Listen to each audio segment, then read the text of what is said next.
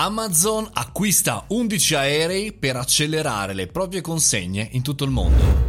Buongiorno e bentornati al caffettino, buon ritorno davanti alla macchinetta del caffè digitale. Oggi parliamo di Amazon e una delle novità più interessanti perché Amazon vuole fare tutto in proprio, mi dice spesso, no? le, le, le consegne con i furgoncini, le consegne addirittura con i droni. Bene, Amazon sta acquistando 11 jet Boeing 767-300 usati chiaramente da Delta e WestJet eh, per continuare a utilizzare utilizzare in proprio anche il trasporto aereo di merci. Fino ad ora Amazon si era affidata a eh, aeromobili di altre compagnie in leasing o in affitto e per cui chiaramente con eh, tempistiche anche di disponibilità eh, diverse e questo, detto il portavoce di Amazon, non rispecchiava la velocità, la rapidità eh, di consegna. Pensate che insomma, in tantissimi eh, paesi degli Stati Uniti c'è anche la consegna notturna, per cui bisogna essere rapidi e veloci e per cui lo scenario si sposta da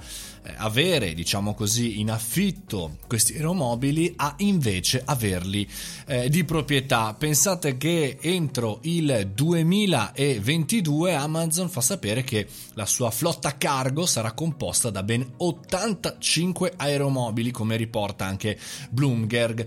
Quello che eh, fondamentalmente eh, sappiamo è che Covid ha dato una velocizzazione anche da questo punto di vista e quindi sicuramente staremo a vedere non soltanto gli spostamenti giganteschi dei cargo, che tra l'altro trasformano aeromobili che sarebbero dovuti essere, come dire, buttati, rottamati da passeggeri, invece in questo caso verranno utilizzati come cargo, eh, sempre di più magari Amazon si sposterà e ritornerà sulla consegna dell'ultimo miglio, ad oggi ancora lasciata a tantissimi vettori, diciamo così, indipendenti. Questo avrà un effetto anche in Italia, non lo sappiamo, in realtà l'Italia è molto più complicata che gli Stati Uniti perché ci sono tantissimi piccoli paesi, piccoli borghi difficili da raggiungere.